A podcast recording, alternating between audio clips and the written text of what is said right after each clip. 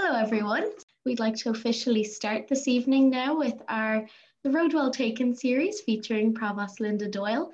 We're really excited about this event. It's actually a collab with the Students' Union tonight as it's part of Empowerment Month. So we kind of worked with the Students' Union to set this up. Um, and then just to introduce us, we're all members of the S two S Society committee here. I am the secretary, Stephen is the president, and Neve is our treasurer.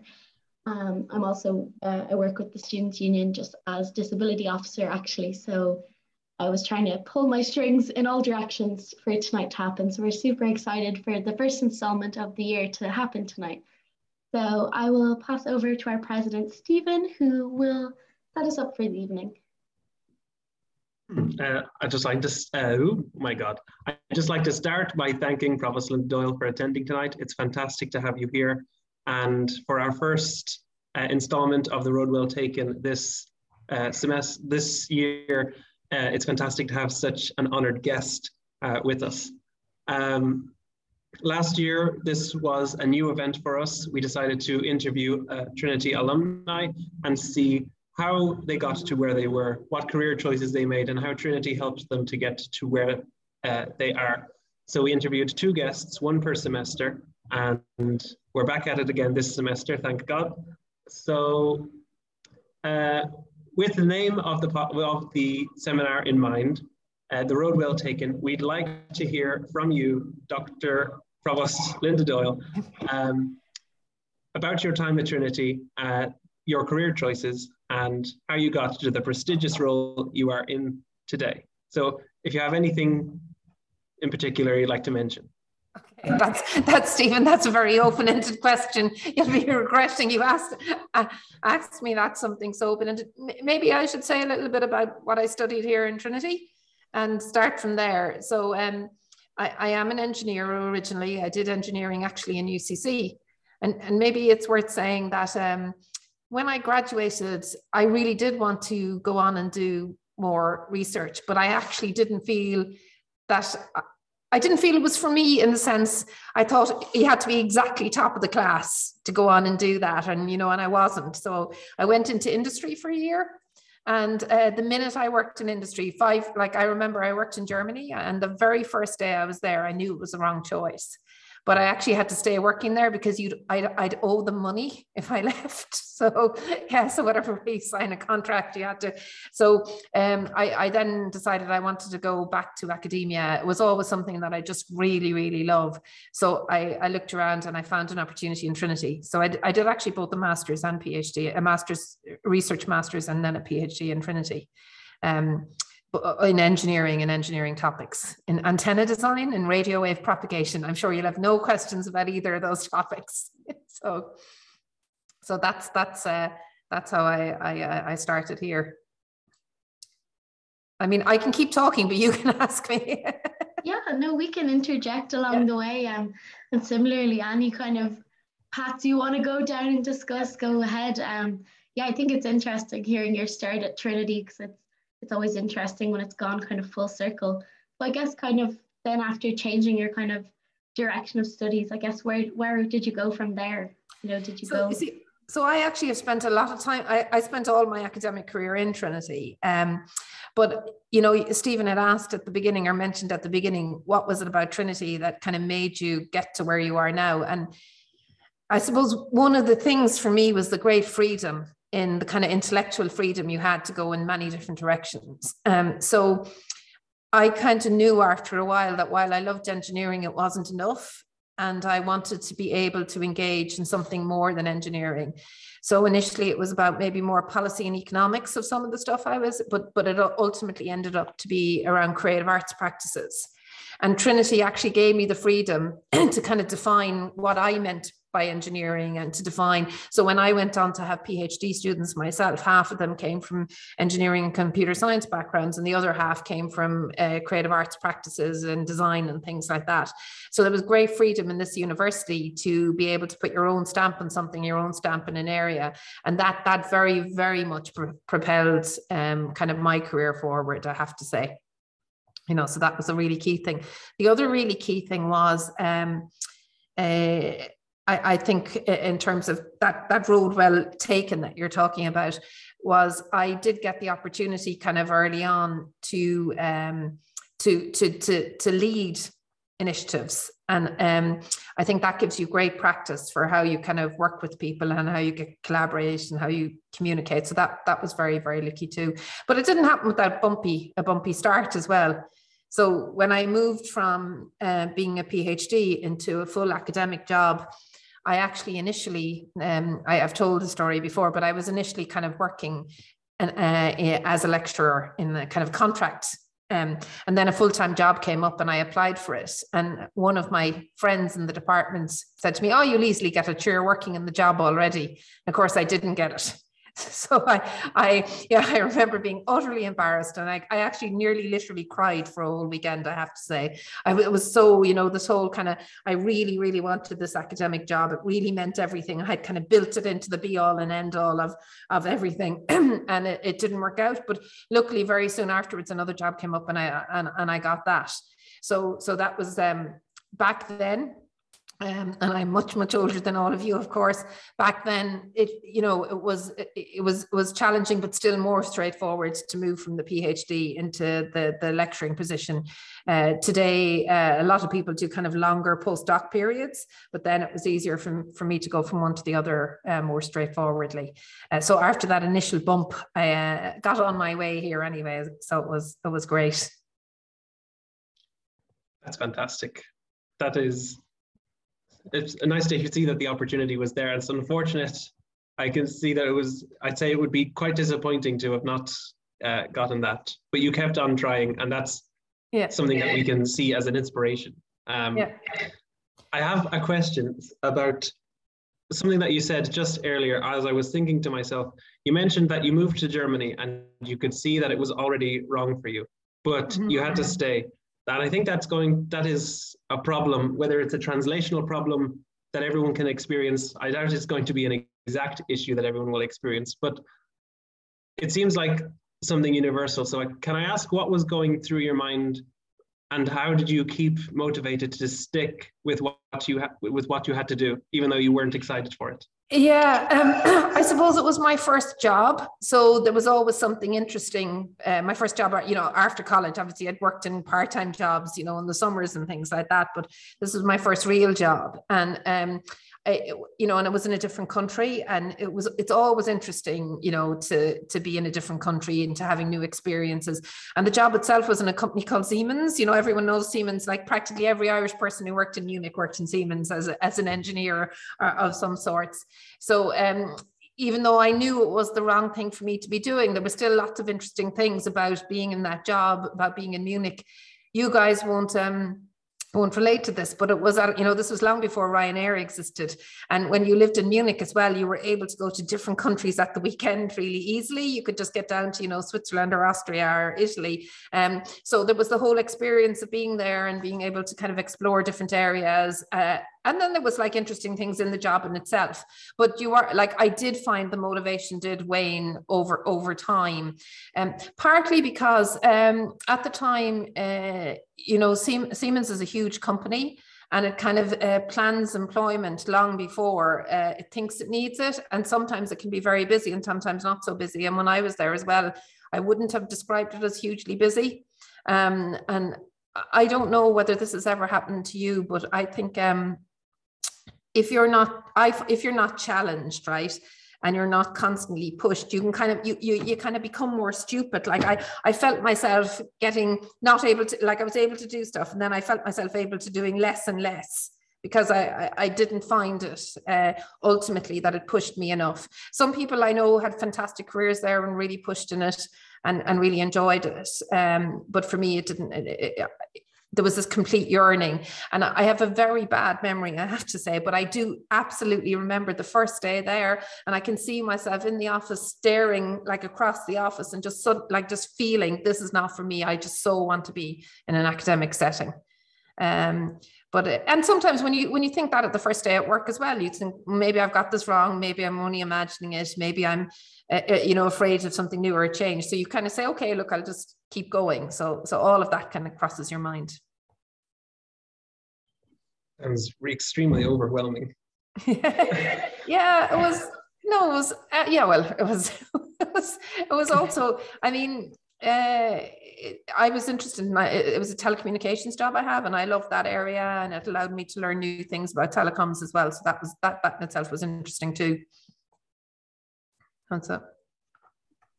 Um, Oh yeah, just yeah, Niamh, if you're going to jump in there. Sorry, no, I, I just wanted to say I can completely relate to that sensation of starting something, not being sure going into it, and then discovering that's not what you wanted. Yeah. Because I came into BEST not really knowing which area I wanted to pursue. And then I, after I, the first day of economics, I knew that wasn't for me. Um, but I've actually found that to be one of the most helpful tools in my college experience. Sometimes, even though I feel like I have no idea where I want to be in five years, I know what I don't want. And I think I had to experience a lot of things to go through that. So I was just wondering if you found that to be kind of a reoccurring tool throughout your career. That's maybe a really, your PhD as well. That's a really interesting question, Niamh, and you're so articulate in, in how you express that. Um, so yes, I would say that. So I, I would say in lots of ways um, that I am not a very typical academic, in that I'm always interested in a broader range of things than a deep, deep, narrow, in-depth thing. So throughout, like while I, while you know, when you do a master's or do a PhD, it is, it is about it is about do, knowing an awful lot about very little, as they say, a very you know you know in depth an awful lot about a very kind of defined subject. So it was fine when I did those, but after when I when I started to work here as a lecturer, um, I, I did I did kind of have that feeling as well that I need something more and something different, um, and exactly what you're talking about. It's sometimes about knowing what you don't want is the way that you kind of work your way through it. So it took me a while to um, figure out, you know, what was missing from from the kind of from research and from teaching for me, and. Um, That happened in many different ways. There was at one stage uh, a, a number of years ago. So M I T in, in, in, the, in the U S have a thing called the Media Lab, the M I T Media Lab. It was extremely famous in the eighties. It was founded in the eighties before um, many people, you know, here knew things about digital media or anything like that. And um, I think we've lost Niamh. She might have fallen, or sorry, not Niamh. We've lost uh, Chloe. I think she might have fallen off the the. But anyway. Um, It, I it, it actually came to Ireland for a number of years, and um, I I just went down there and hung out there. I didn't have an official role there, but I used to work in a research group or uh, work with the research group down there, and it was just really interesting seeing that different way of doing things. And it was through that kind of process I kind of figured out, okay, I want to work in a more multidisciplinary way. There were some things down there I thought, oh, that's interesting. Some things that I knew weren't for me. And I kind of was able to kind of feel my way towards saying, okay, engineering doesn't just have to be pure telecoms. It can be, it can be much more than that. It can have many, many more aspects in it. And it was through the process or that tool that you spoke about, Niamh, that I kind of came to that.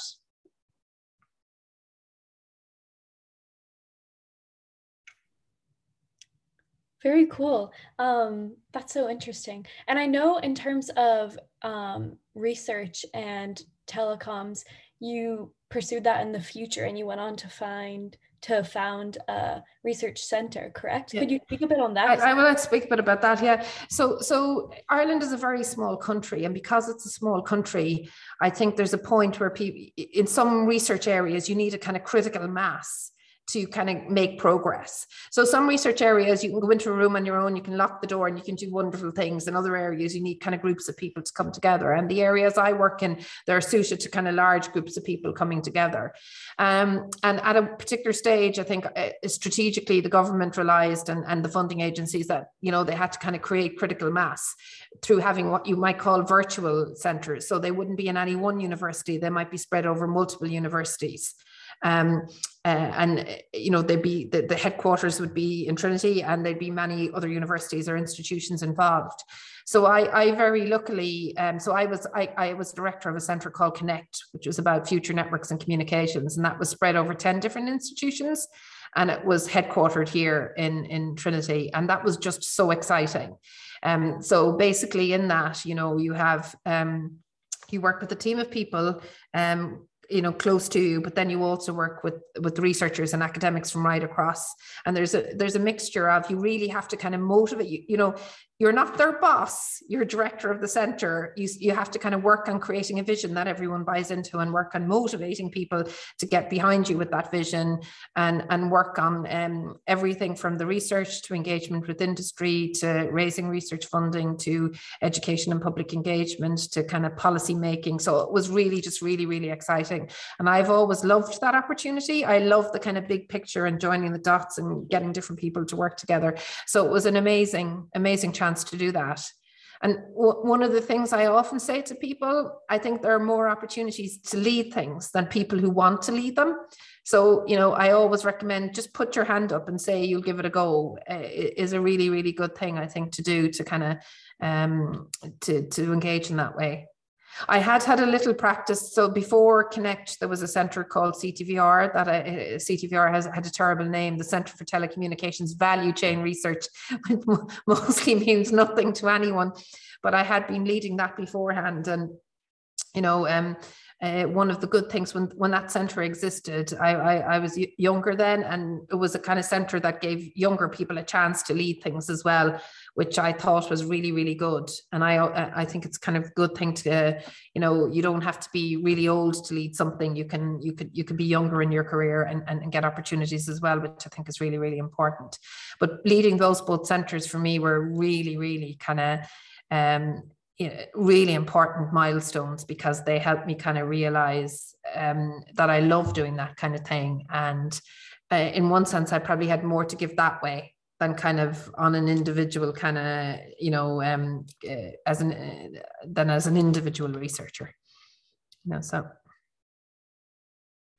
Yeah, it's very interesting. And, you know, especially kind of when you're speaking about kind of individual motivation to let yourself lead these things and kind of put yourself in that position.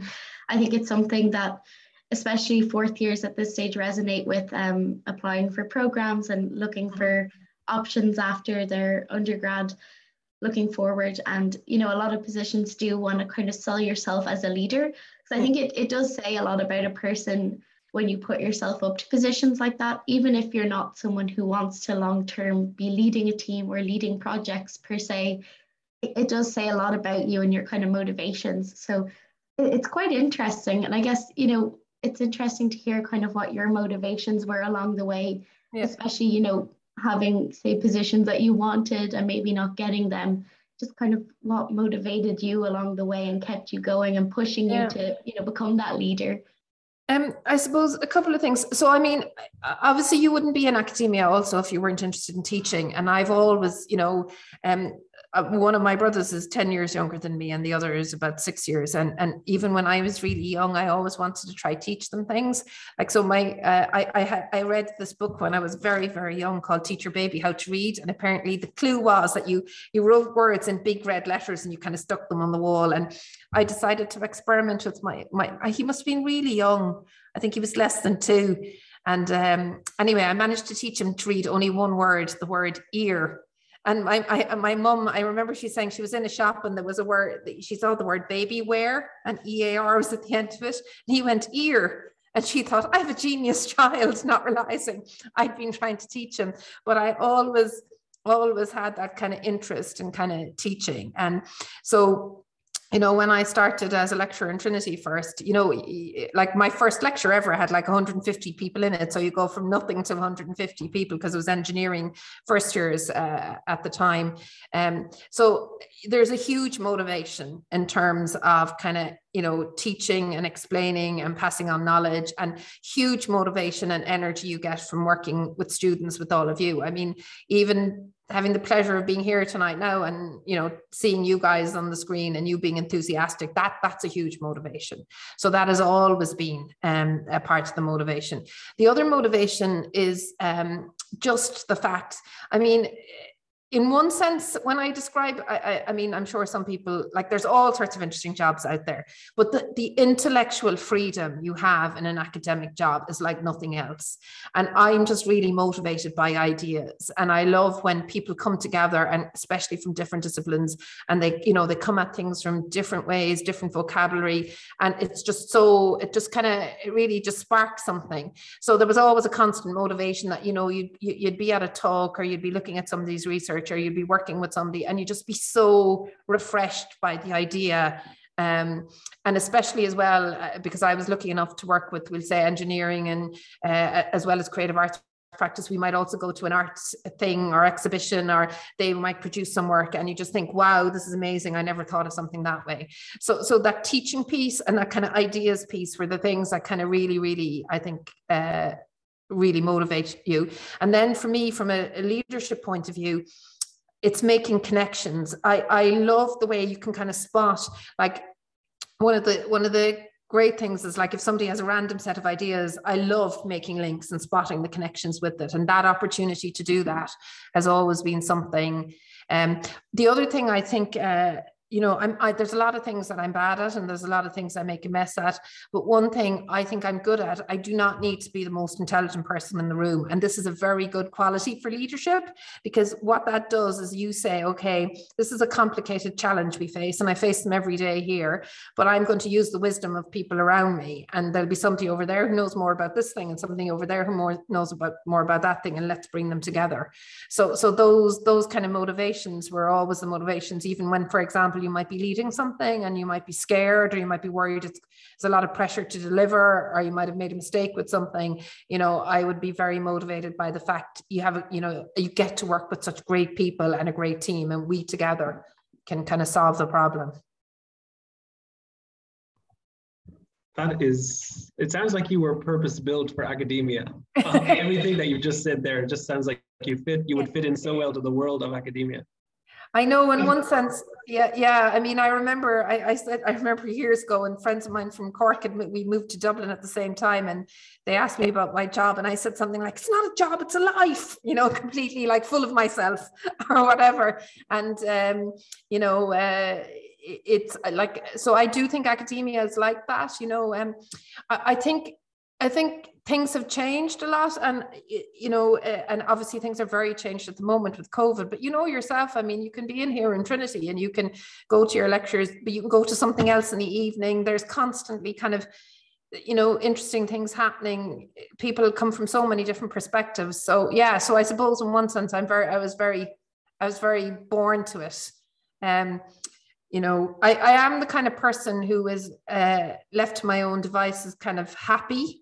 And I think there's, there, I think there's an awful lot of, like, the world of academia is a world of rejection. And to a certain extent, you need a certain kind of resilience to be able to not, not, not get too upset about things. So you're constantly being rejected. You're being rejected. Your paper isn't accepted. Your ideas aren't good enough, or something isn't funded, or you're, you know, you're not getting promoted, or you're not. So it's, it's kind of that kind of a, like, if you think of it, it's a, it's, it's a world of you, where you're supposed to be constructively critical about what's wrong with something. You know, and you're sitting in the middle of it, and and uh, and most of the time that's what you're doing. So even when I was running these centers, you know, you have these international reviews every year, every few years, and those international reviews are to pick you apart and say what's not working and stuff. And you have to have kind of temperament, I think, ultimately, where you don't get over upset by that, and you kind of use it to say, okay, what can I do better? Now that doesn't always, that doesn't mean there aren't days, and you know, this is probably, you might be sick of, of, of hearing about things like this, but you know, people talk about the imposter syndrome all the time in this world, you know, and you, there, it, I think it's also a world, I mean, people feel this in every walk of life, but I think academia can, is very often a world where you constantly feel like you're an imposter, like, how did I get here? How did I ever get to this point? I fooled everyone. I mean, I do actually think, oh my God, I fooled everyone into voting for me for the election every now and then as well. What am I doing on some days? And then other days you think, oh, I've got this, I can do this. So, you know, it just goes like that. Um, and I think you have to be able to take that um, and, you know, you know, take it, take the criticism, of which there is plenty. That is fascinating to hear. You were talking about the, the, the great positives and the, the things you were loving about academia. And then I mentioned that you were purpose built for it. And you just, you just d- described everything that is not bad in academia, but everything that could potentially bring you down. Yeah. Yeah. Um, but how you, how you were resilient to it, and how you have to be resilient to it.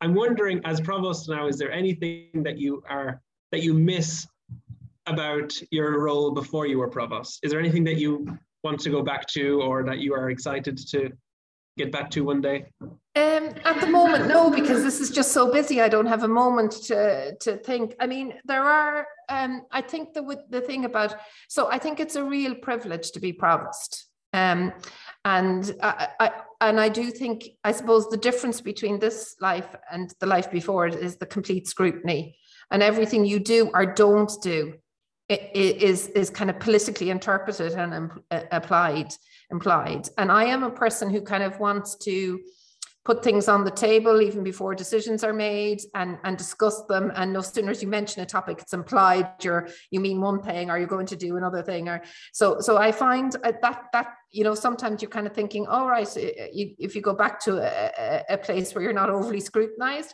But on the other hand, I think, um, I think that's a very small price to pay for what is an amazing job to, you know, to, to, to be doing. And, um, to be honest, um, there's just so much variation. I, I love kind of variation. And one of the things I've always felt about academia is that, like, no two years are the same. You could be teaching the same course. You could be, you know, still following up on a particular area of research. You could be um, running the same group, but there's never, it never stands still. There's constant variation and difference.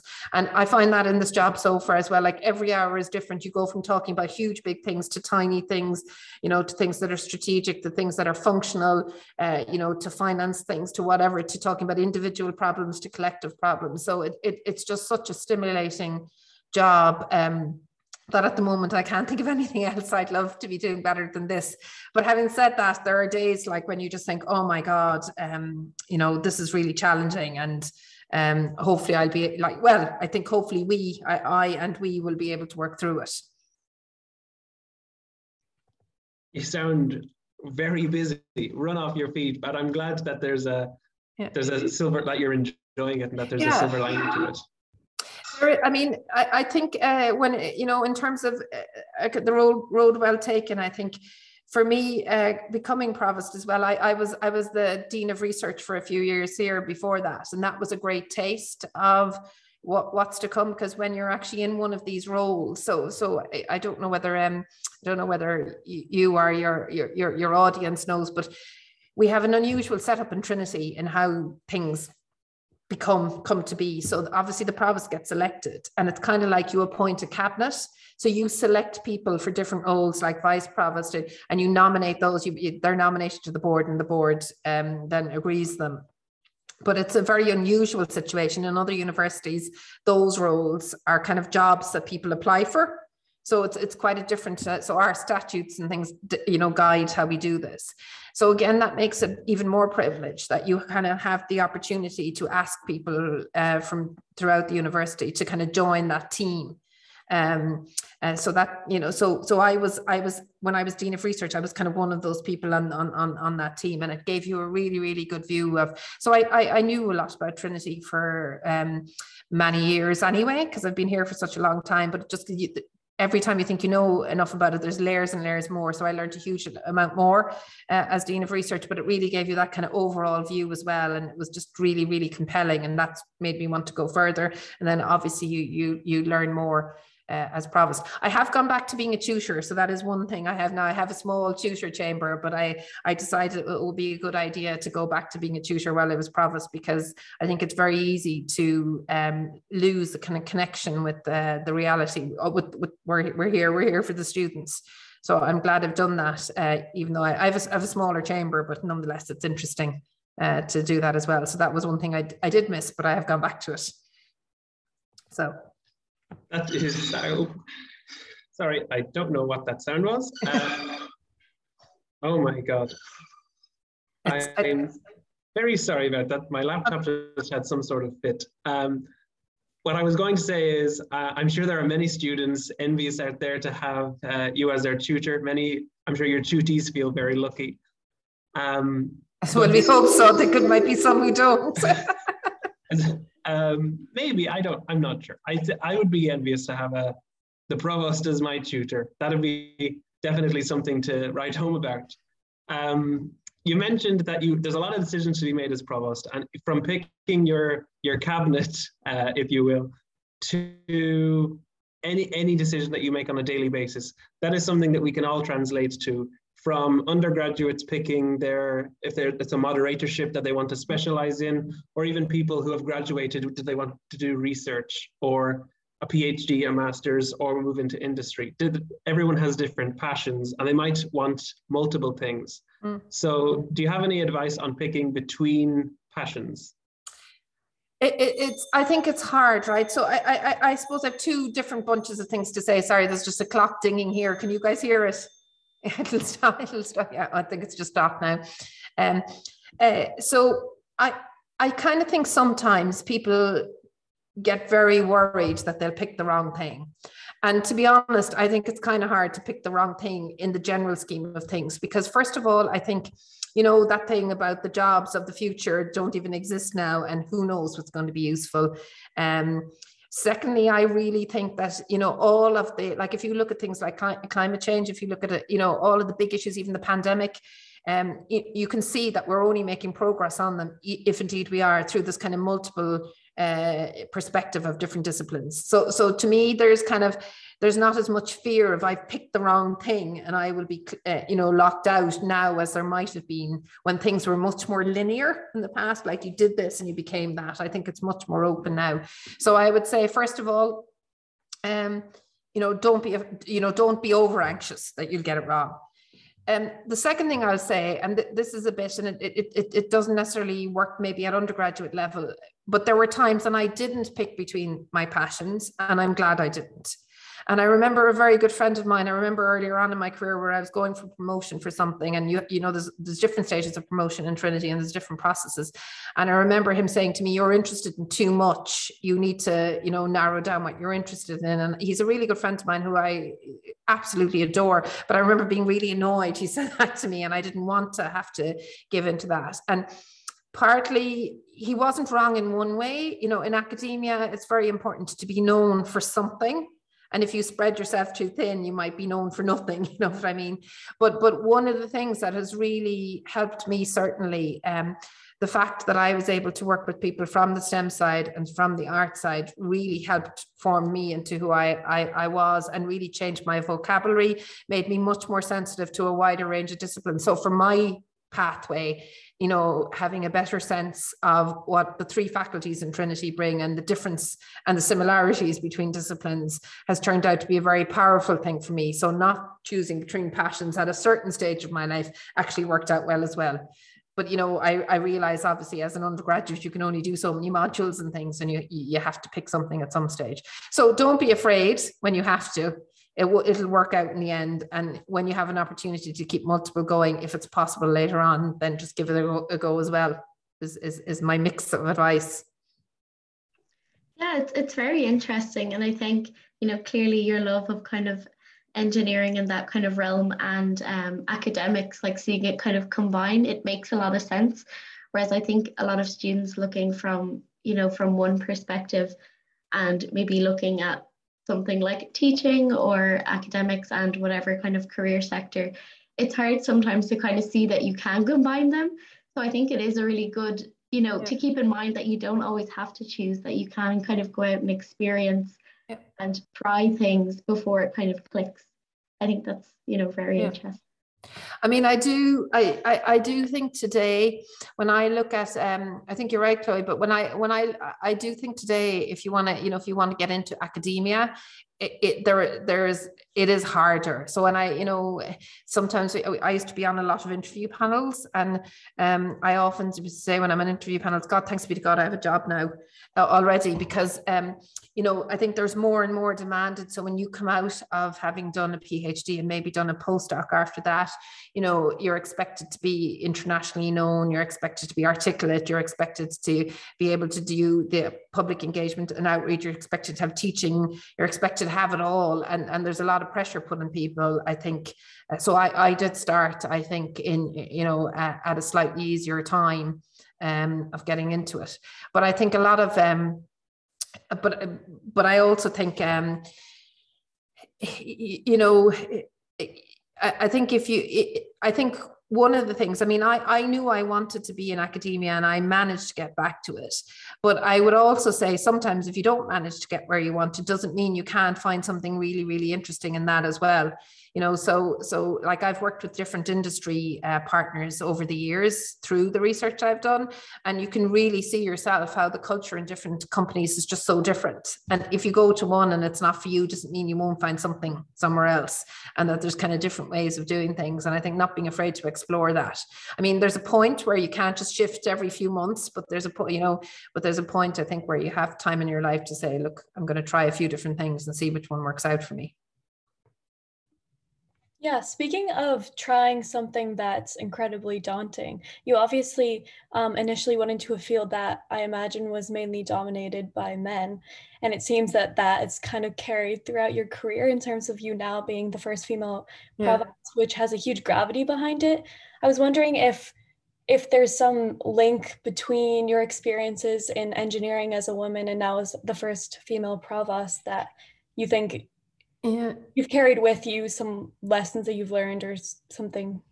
I suppose the le I suppose the major lesson for me was I didn't think that it, that wasn't that I wouldn't be in, you know, entitled to be involved in that field. So when, funnily enough, when I went into engineering, so I, you know, my parents had to leave school early, and um, actually I didn't really know what engineering was. So I went to an open day, and you know, I knew I was interested in sciencey stuff, and next minute somebody stood up and started talking about electrical and electronic engineering, and I was going, whatever that thing is, that's what I'd like to do. And I remember my mum saying to me, what is it you're doing again? You know, for like for for for for ages. Um, so so I didn't really think about it one way or the other. And you are right that it was always uh, and and some of the topics I did a master's and PhD in. So in engineering and computer science, you know, there's different, obviously different fields, and some are a bit more mixed. But I happened to the antenna thing and the radio wave propagation thing. I remember, like, you know, probably the first conference I went to, there was like, you know, four hundred ninety-nine men and one woman. You know, it was that level of of difference. But the thing about engineering, actually, um, while sometimes it can be off-putting when people look in from the outside, when you're in it, people don't kind of really care. They're focused on, we'll say, the solution or the idea. So I got very used to being in a field where you persuaded people of something because of the idea or of your arguments or what you were saying, rather than whether you were male or female or whatever. You just, you, you know, I, I got used to that. And I think that's one of the good things actually about some areas of academia. It is about the idea or the solution or the concept that, you know, you're, you're getting things across. So I suppose the lessons I learned from this was, um, you know, to just continue do what you want to do and don't think it's not for you because of your gender. Um, I suppose I, I did... You know, I, I think a lot of people um, are discriminated against in various different circumstances, uh, but I was lucky to work with people who just got on with the work, and and and and that was that was really, really helpful.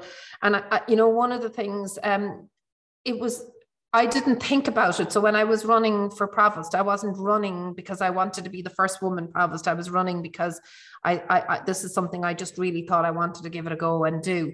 And one of the good things that happened, I thought, actually, you might remember, there were, for people who don't know, there were, the field had only women in it. Um, and in fact, actually, that was both empowering and helpful. So it, it, it in one sense, it put women in, you know, in the middle, and the other sense it took it out of the equation because people weren't asking you through the election, you know, if there were men and women, are you going to be the first woman versus the man who's over there? So it was both, it was kind of helpful, but but ultimately it was that whole thing where, you know, like in one sense, my parents, because they hadn't been to college, had no preconceived notions that I should do this or shouldn't do that.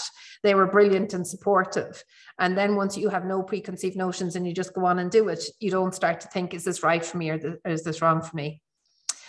I would say, though, that if I were to say, have I noticed, it's only since I've become provost. So in one sense, you kind of break the glass ceiling, and in the other sense, you kind of see parts of society that you didn't even know existed, that you think, hmm, there's a network of people I'm excluded from over there that I hadn't actually even noticed before. So there's kind of weird things that actually go on as well as you kind of move up.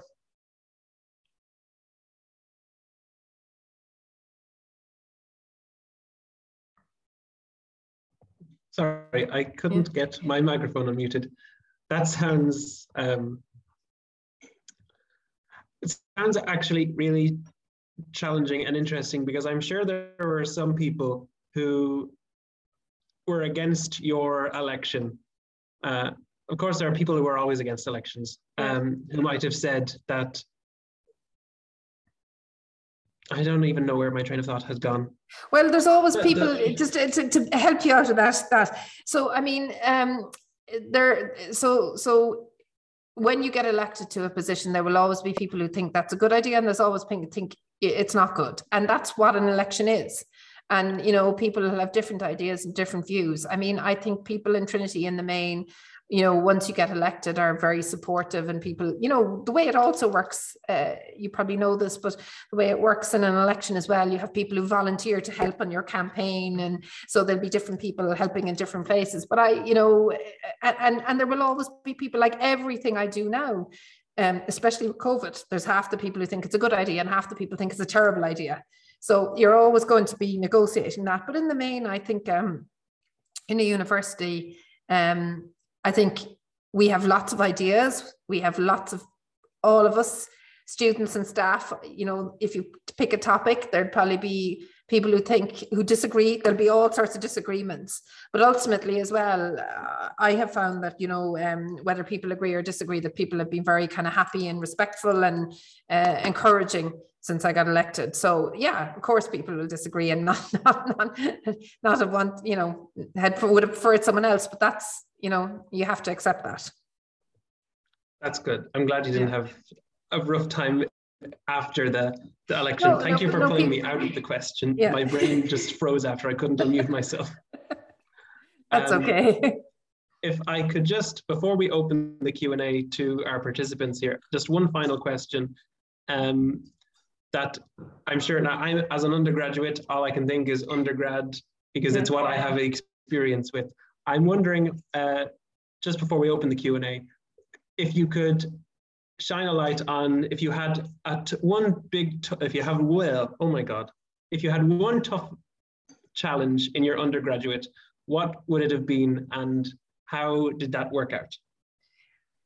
Oh, I, I don't think I have anything hugely exciting to say. I mean, I certainly, you know, um, I suppose I went from a situation, you know, when you're in school and you kind of know where you are in the class and you know where you fit and where you don't, and you go into college and you feel completely lost for ages. I certainly took a good length of time to way to find myself, you know, and I, I mean, I wouldn't have been good like you guys are uh, in kind of, so I used to go to things when I was an undergraduate, but I, I wasn't like, I kind of found my ability to kind of lead and be more proactive later. So I would say that I was quite a kind of, um, passive undergraduate is the best way to describe it.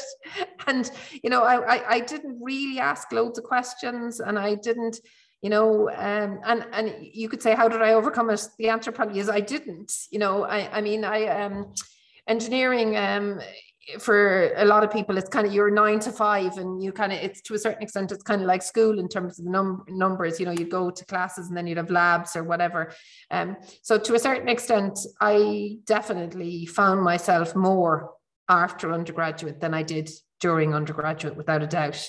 Um, so it wasn't that I was miserable or that I kind of resented that or anything like that, but certainly um, it took me a longer, a, a little bit longer to kind of get beyond the undergraduate. And when I look at the kind of the stuff you guys do, and when I look at the, um, you know, uh, people in the Students' Union, and I look at the student newspapers, and I look at all the clubs and all, all the societies, and I just look at all these people who so much get up and go, or the, you know, the people who y y go and do exciting things during the summer, or go to different countries. I, I actually wasn't like that. I took, I took it, I took it, I took longer to, to find that for me, without a doubt. And it was certainly, uh, it's certainly when I came to Trinity and was a postgrad that uh, I was I was more myself, and I found myself more and more. And for some people, they find themselves earlier like that, and some people it takes a bit longer. But to me, it took definitely a bit longer. Some people might think I still haven't found myself properly, and it's taking longer still. But, but we won't we won't leave that as a question. But anyway, yeah, that's very relatable, I'm sure, actually, to a lot of people. We all feel passive and just yeah. like we're gliding by, but it, it's good to hear. Yeah, but I would encourage people, like, I mean, even though I wasn't, I, I wasn't as proactive as I, I I could be myself. That's why I always think it's great when when when you guys are doing what you're doing, you know, and, and, and standing up and being counted. And I would encourage you to do that as much as you possibly can in every way, even if you're disagreeing with me or whatever it is. Exactly. I won't disagree with you now, though. Um, I don't know whether anyone has anything they want to ask, so they may not be. Yeah, that was so interesting. Thank you so much for answering those. So those are the questions we kind of thought of, but if any of the other attendees would like to pop questions into the Q and A, please, we can read those out, and Professor Linda Doyle will help us answer them now. Or if they, they may not have any questions, which I, I hope they're, I hope they're all not falling asleep or something. Oh, no. Oh, yeah. Oh, there's one there. Okay, so this is the first, and I'll just read it out for those um, streaming through Facebook. So what are you most proud of reflect, reflecting over your career thus far? So from a career point of view, I'm completely most proud of becoming provost. I have to say, it's just, um, I mean, I'm still, I'm only a few months in, and I still, like, I, I kind of, you know, sometimes you're kind of, uh, is, you know, when somebody says provost looking around or whatever, I'm still, still surprised. Um, you know, um, uh, yeah, so I think that, that, that, that is, I can't, I can't, yeah, that to me without a doubt is, is the thing I'm most proud of. Mm. Fabulous. And then here's one from Katie. So she's asking, what has been the most surprising thing about your change from your previous jobs to your job now as provost? Um, I suppose I had some sense of what the role was like from being in the Dean of Research role and kind of understanding it. But um, what is it? Like, there's no, like, there isn't a day goes by when that something surprising happens. So, I mean, I suppose the breadth and depth and complexity of everything, I'm, you know, there's, there's never a day that you just go, oh my God, I knew about that, but I didn't realize it was that big and it was that complex and there are that many issues. And I suppose the other surprising thing that I mentioned earlier is that kind of scrutiny that, like, I mean, if you think about it, you know that that's what exists, but it's, it's very, you know, it's when you're in it, I suppose that's not necessarily surprising good, but it's, you know, it's a real change that, that, that you're kind of under, um, You're you're kind of un, un, under the uh, I suppose yeah you're you're you're you're un, under the microscope much much more than you you ever expect it to be. Yeah, under the magnifying glass for sure. Yeah, you're like our politician. um, okay, so here's one from Mark. What do you look forward to in your first year as provost, and what are some of your goals for Trinity?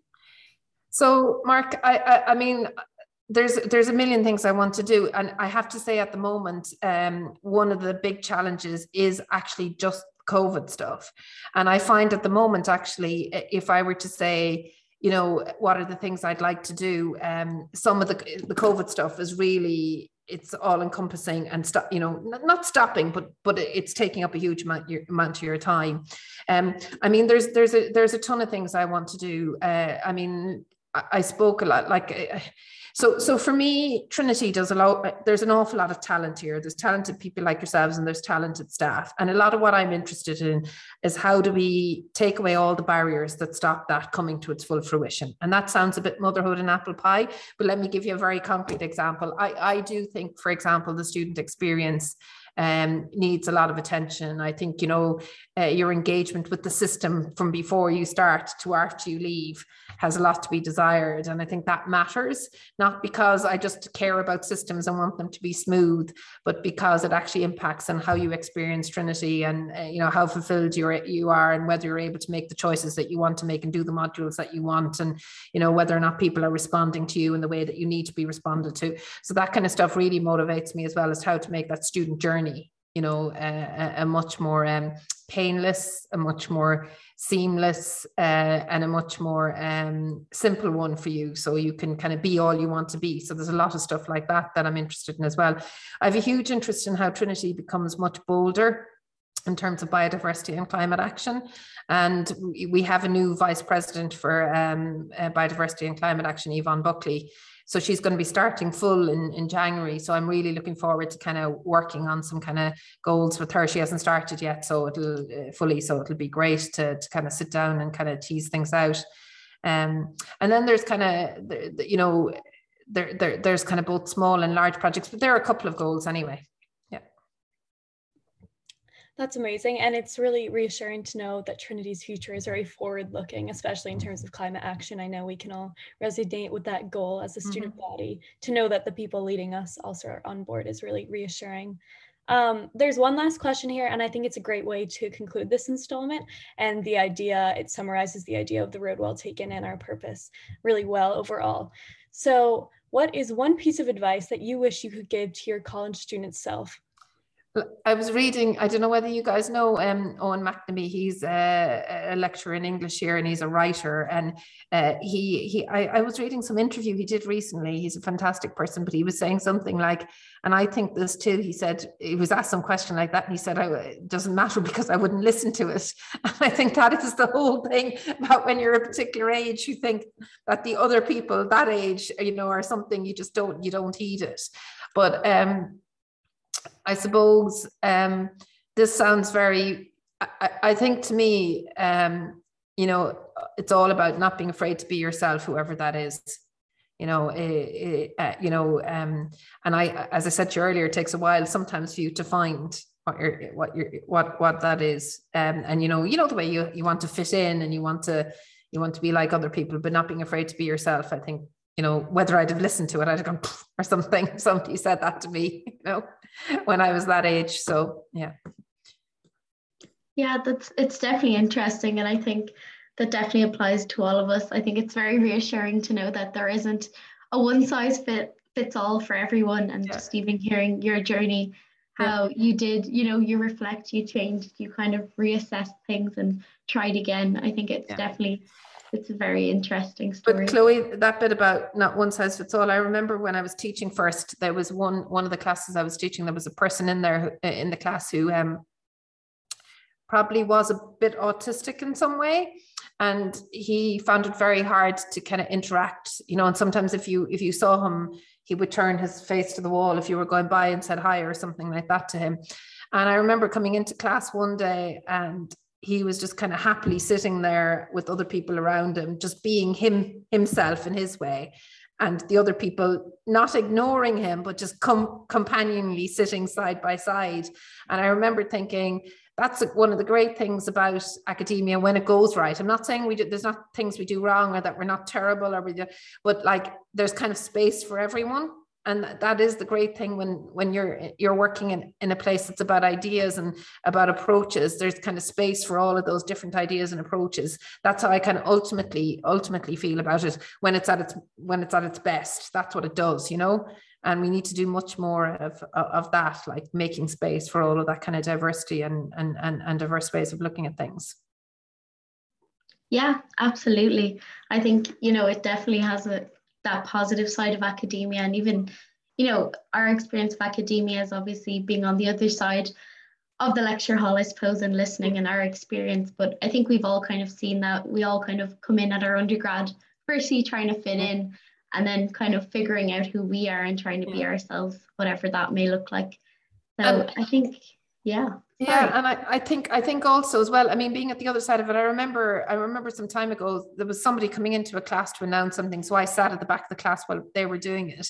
And, you know, it was a big class. And I, I remember thinking, God, they must think you're just such a distant, irrelevant person up there, you know. And I, I do, I do, I don't think it's, e- you know, I, I, I don't think it's easy.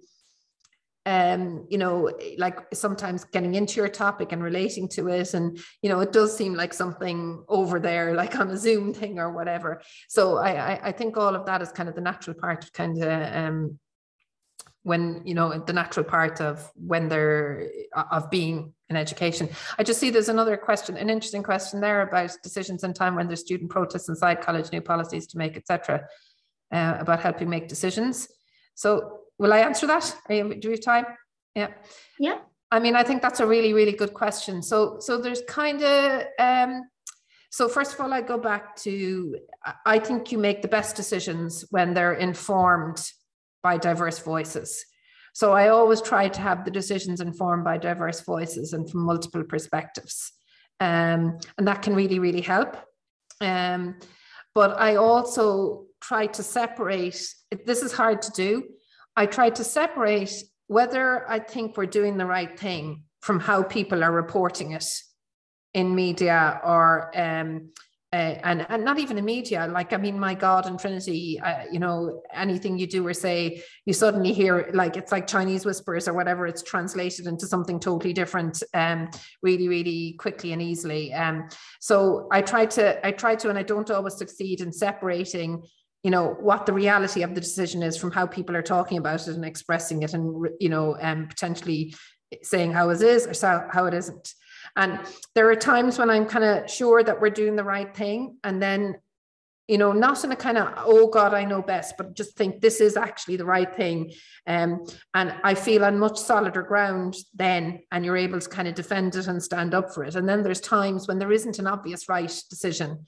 And it can be harder in the face of various different discussions, you know, or, or, or there's times when you have to just make a call. There's like fifty, this fifty percent this way, fifty percent that way, and you just have to be able to defend it. But I think being well informed, making sure you hear diverse voices, that you're not in an echo chamber of your own ideas, uh, encouraging people to speak out when you're, you know, to say, okay, look, this is one thing that does happen very easily. People just start agreeing with you, uh, and you know they, you know, encouraging people to kind of disagree with you. All of that kind of helps you uh, make decisions. And some of the decisions you get right, and some of them you don't. You know, and um, and it's funny sometimes things that you think won't be a big deal turn out to be a huge deal, and things that you think people will be really worried about are not. And you can kind of sometimes can't tell. So, um, but but those kind of approaches are the approaches I would use to try and making a decision. Yeah, it's certainly, it's all a learning curve. I think that's mm-hmm. the main message I'll take from this, that it is, you know, it is. Yeah. yeah. Even, and I mean, even I, when you end up in your big role as yeah. provost, it's still a learning process, isn't it? It is, but I think that's that's also what the appeal is. You know what I mean? Um, yeah. I, I think different people like different things. And um, I've always liked kind of being pushed a bit out of my uh, comfort zone. And, you know, and I do, you know, you do in, in a lot of the roles, you kind of go through days of thinking, you ha- as I said earlier, oh, I can do this. And then times of thinking, God. And that to me is always something that I, I, I've been attracted to. I like that kind of mix. But again, there's different things for different people. And, you know, it's about finding what what what suits you and where where where you want to go. Yeah, I think on that note, we might start wrapping up. Um, I'll just see if Neve or Stephen want to add any kind of concluding remarks. Uh, before I add a concluding remark, I'd just like to thank uh, Marie Celine Clegg in the comments. It's actually, it's a fantastic summary note from one of our, uh, not spectators, one of our participants or our, our viewers. A most interesting conversation highlighting the importance of having passion about one's role, coupled with real realism about working within a system. Definitely, you seem quite passionate about your role, and it's fantastic to see that it's not droning on with the role of provost. You seem to be really enjoying it, and, and you can come back to me in a, in a in a few years and check is it still the case. But certainly, I think it would be a bad sign for all of you if I already didn't like it. That it would be a bad sign. Yeah. Yeah. Um, but uh, we have reached, we've kept you, I think we've kept you a good while now at this stage. Um, so I would really like to thank you again uh, to, for coming to our talk, The Road Well Taken. It's, I was shocked when we first thought uh, to have the provost here as part of our interview. We were thinking, no, definitely won't happen. But to have you here tonight, it's just amazing. And uh, we really, we owe you a lot. So thank you very much for coming on. I, I owe you a lot too, uh, um, and thank you so much. Um, and and you know, you know, as I said, the, the the best things, like every day something great happens, like this, like meeting you and and hearing the questions and stuff like that. And look, I look forward to further chats, and thank you very much for your time. And um, hopefully, I'll see you around here. No, thank you. Absolutely, thank you so much, and thank you everyone for attending. Thank you.